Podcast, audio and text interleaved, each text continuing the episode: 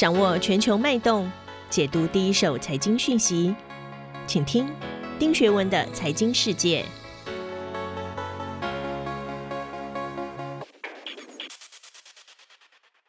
大家好，我是丁学文，又到了每周和大家一起 review 全球财经焦点的时间。今天呢，我想跟大家分享的两则新闻啊，分别是美国总统新的当选人 Joe Biden 即将就任。然后我们知道呢，一月二十号是他接任总统的时间。然后拜登就职典礼的主题已经确认为 America United，团结的美国。我们今天会聚焦在拜登上台后对全球金融的影响，以及美国可能采取的全球战略。第二则我想跟大家分享的是电动汽车二零二零年的惊奇 Tesla，它的股价在一月十二号再度反弹。Elon Musk 已经超越了 Amazon 的创办人 Jeff Bezos，他的身价达到了一千八百三十八亿美元，成为全球的首富。不過，我们想想的是，Tesla 的股价到底有没有太贵？我们先来看第一则新闻啊。那第一则新闻我要先引述的是 CNN 的一个标题，CNN 的标题下的是拜登的金融团队很可能会为全球造成一个巨大的股票泡沫，看起来他们也是有点疑虑的啊。第二个是伦敦金融时报 Financial Times，它的标题下的是拜登的刺激计划正如何撼动全球的金融市场。补充标题写的是民主党参议院的胜利推动了从小型股到铜矿的所有交易，而美国国债很奇怪却在下跌。第三则我要引述的是 Bloomberg，Bloomberg 下的标题是美国再次参与世界的正确方法是什么？补充标题写的是为了恢复跟国外的关系。拜登政府必须采取比较灵活还有创新的行动。我们来解读这则新闻啊。大家都知道啊，川普虽然要下台了，动作还是还蛮多的。所以川普我们可以说他是带来了非常多的非常态的政策，包括我们知道的中美贸易的抗争，包括新冠疫情，他应对的方式都让美国人的经济生活带来了很负面的影响。所以呢，很多的人对拜登政府会采取什么样的经济政策，其实兴趣是很浓厚的。不过，如果以我的角度从表面看呢，目前拜登有说到的一些政策，民生政策还是拜登经济学的核心。那在财政政策上哦，大家都知道，拜登经济学主张什么？他主张要筹建一个两千亿美元的清洁能源还有基础措施的基金。而在税收政策方面呢，拜登经济学主张把个税从边际效率的百分之三十七提高到百分之三十九点六。而在贸易政策上面呢，拜登曾经表示，在没有有意义的方式推动贸易协定前，美国不会有新的关税条款。我们都知道啊，近代资本主义崛起之后，西方最大的一个制度发明就是经济跟政治的分离。那单纯以政治和经济来说，资本主义的本质在于资本对于政治的主导，也就是说呢，经济可以影响政治，但政治对经济的影响非常有限。简单的说，美国仍然会是一种做大饼而不是分大饼的经济体系。虽然民主党一向倾向分大饼哦，拜登的经济政策从表面看也是分大饼，但是念之在之，他应该还是在想美国经济怎么增长。即使是那些表面上的分大饼政策，也会因为共和党的抵制寸步难行。不过，美国就是美国，美国经济其实不会因为总统的更替而发生太大的巨变，所以大家也不要想的太多。倒是《纽约时报》有一篇评论说，美国总统川普有很多很多的缺点，不过有一件事他是正确的，就是利率的政策。也就是说呢，上台的拜登从过去四年川普经济学得到的最大教训就是，经济再热络，赤字再庞大，也不会有通货膨胀。所以呢，我觉得川普主政时期凸显出最大的一个情况就是，美国经济可以超越技术官僚昔日认定的极限。具体而言，就是失业率可以降得比公认水准低，政府预算赤字可以升得比我们想象还要高，但是绝对不会有通膨螺旋式的上升。所以，无论财政部长是耶伦或者 FED 的主席鲍尔的看法是什么，彻底重新思考在经济学界已经开始，菲利普曲线已经失效。更重要的是，不管美国政治上发生什么危机，我们要知道，全世界最好的资本、技术和高端人才从来没有离开美国。不仅如此，世界各国优质的生产要素都一直在流向美国，所以美国肯定会有恃无恐的继续印钞票。不过，蓝色浪潮就是民主党执政哦，它整个呢袭击还是晚于预期，但仍然有足够的力量迫使全球金融市场重新排序。首先啊，Joe Biden 上任之前，他就推出了一个一点九兆美元的纾困计划，这大家都知道。它的影响会很深远。事实上，我们已经看到科技股它的股价开始在挣扎，可是基础设施的股票，譬如说铜矿的相关价格，还有 John deer 甚至 Caterpillar 这些机械制造商的股价却逆势上涨了。从疫情让市场动荡以来，原油价格竟然首次回升到五十五美元以上，而比较低评级的美国州和地方债务，在联邦政府提供额外支持下，也得以反弹。但最重要的影响是对债券市场的影响，而政府债券市场是全球其他资产的基础。所以，分析师现在预计哦，大量发行额外的债务，并导致通货膨胀率上升，这会给美联储带来压力，要求结束债券购买计划，甚至有可能提早加息。从今年年初以来，十年期和三十年期的政府债券的价格已经下跌了，所以它收益率升到了近十个月的最高水平。而美国股票的排行榜也发生了变化，从一月五号以来，包括 Apple、Microsoft，甚至 Salesforce 这些科技股都已经落后大盘。可是中小型股的罗素三千指数上的科技股跌幅是居前的，而基础材料部门的收益增长了百分之四，金融部门的收益增长了百分之五，而能源企业的收益增长了百分之十四。现在的问题是，货币政策仍然处于宽松，民主党还想为世界最大的美国经济体增加多少的燃料？那在和中国的对峙方面啊，我们要知道，一九八九年柏林围墙倒塌，美国带领的是军事围堵。那现在的围堵绝对不可能是军事围堵了，所以很可能是一种资通信 ICT 产业的围堵。所以我们看到美国他敢要加拿大逮捕华为的孟晚舟，美国国会甚至授权可以由总统宣布实体的清单，甚至美国跟许多国家大家都不要忘了，还签了一个所谓的瓦圣纳协定。你就知道资通讯跟国防的相关领域，美国很可能会逐一到科技之强去对付中国。如果在资通信方面，美国跟中国决裂，各自串联盟友去结盟，后果就会是美国、西欧、日本、韩国、澳大利亚形成所谓的美规，而中国、非洲、中亚、巴基斯坦会形成中规，而中规跟美规的两轨之间，除了科技面的区隔之外，还会产生什么操作面的障碍？目前看不出来。所以简单的说。将来的科技产业，最小范围的瓦圣纳协定的国防产业，加上 ICT 产业的产业环节都会受到影响。最大范围则是双方在诸多应用面环节各自筑墙。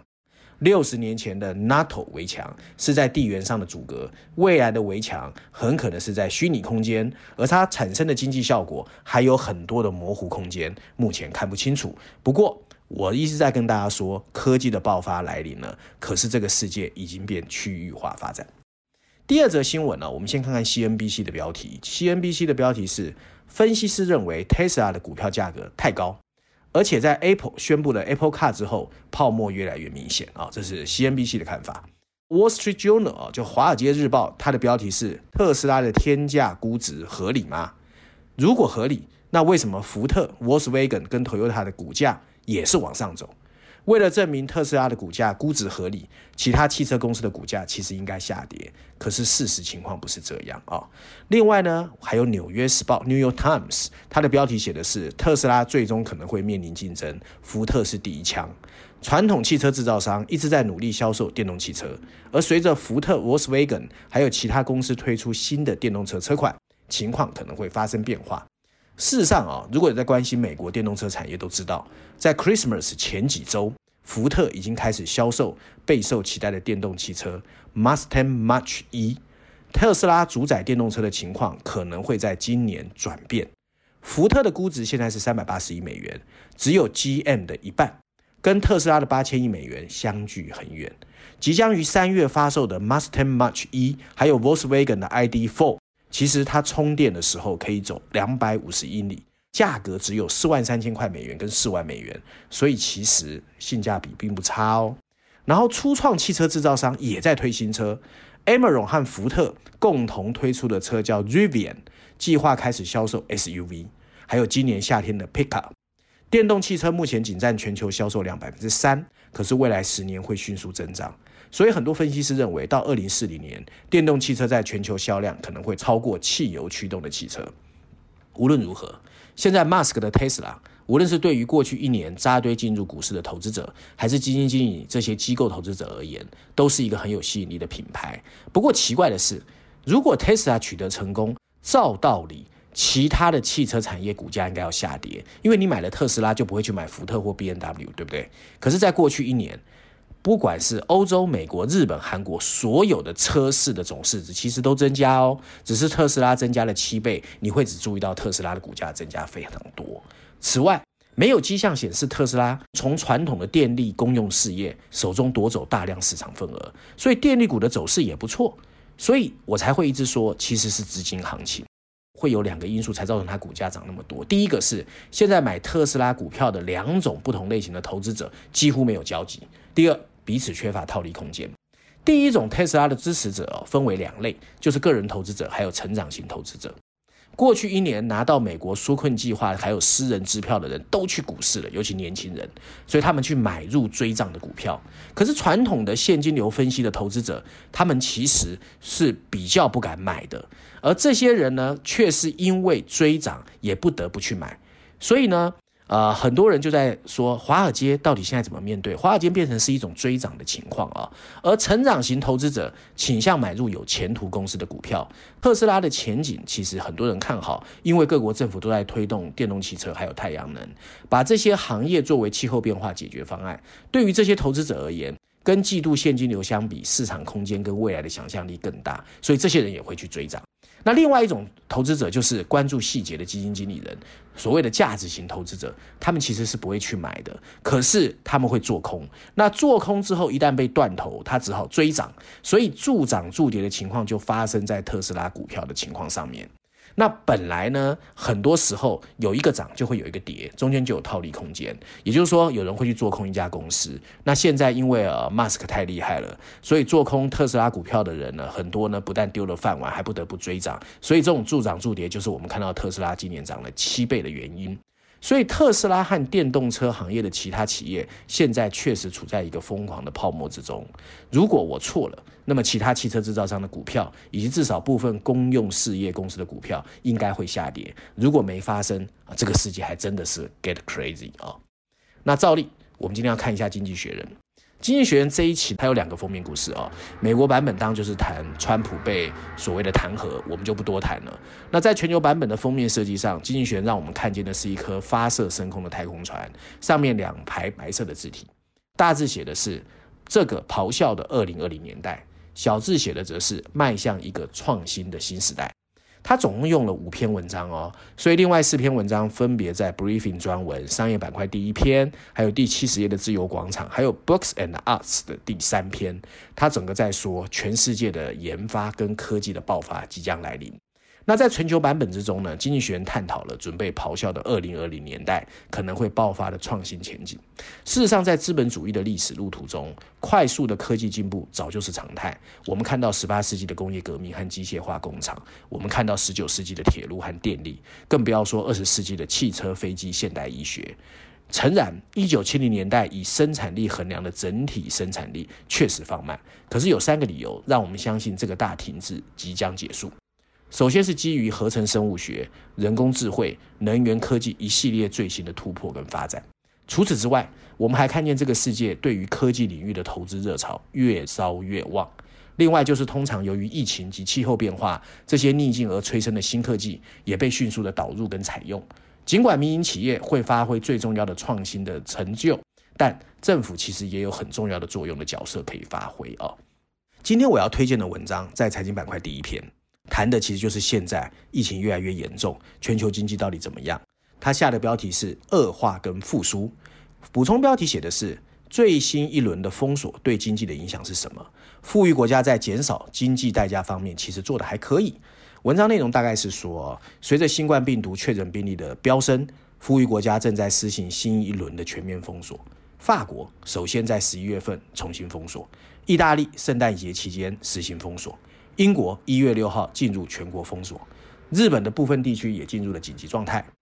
最新一轮的锁定政策再次打击经济，但也许没有那么糟糕。Goldman Sachs 就有一个分析报告说，以英国的情况来看，第一次封锁以来，经济活动对 COVID-19 限制措施的敏感度其实已经降低了。HSBC 也在一月八号发布了研究报告，德国的工业产值仍然持续着十一月份的复苏，并没有受到重新封锁的打击。那改善状况来自三个原因：第一个，大家没有那么害怕了，因为更切合实际的政府政策跟企业的应对调整都出现了。那我们看看恐惧。去年三月和四月，我们当时对病毒一无所知，然后很多人的应对方式就是锁在家里不敢出去。然而，在更好的了解他们可以怎么避免被感染，或者疲于被隔离封锁之后，现在大家已经知道怎么样可以出门，还做好什么防备措施。那解释经济具备弹性的第二个因素，就是政府政策的调整对应也做得不错，官员已经清楚什么样的封锁措施可以用最低的经济成本带来最大的好处。而最后一个原因就是企业的适应力有关了。企业已经大笔进行了投资，提高自身的持续生产力。从去年三月到十月，英国总共进口了价值四十七亿英镑，也就是六十亿美元的笔记型电脑，比二零一九年增长了两成。疫情已经将创新方向转向了支持视频会议、远程办公以及远程交互的各种新科技运用。所以呢，他觉得整个的复苏跟恶化的情况比预期来的好。总而言之，今天我跟大家分享的看起来好消息居多。新的一年，二零二一年，我们要用正面的思考面对这个新的一年，期待春天赶快来临，夏天赶快来到，疫情赶快被 kick out。我们下周见，拜拜。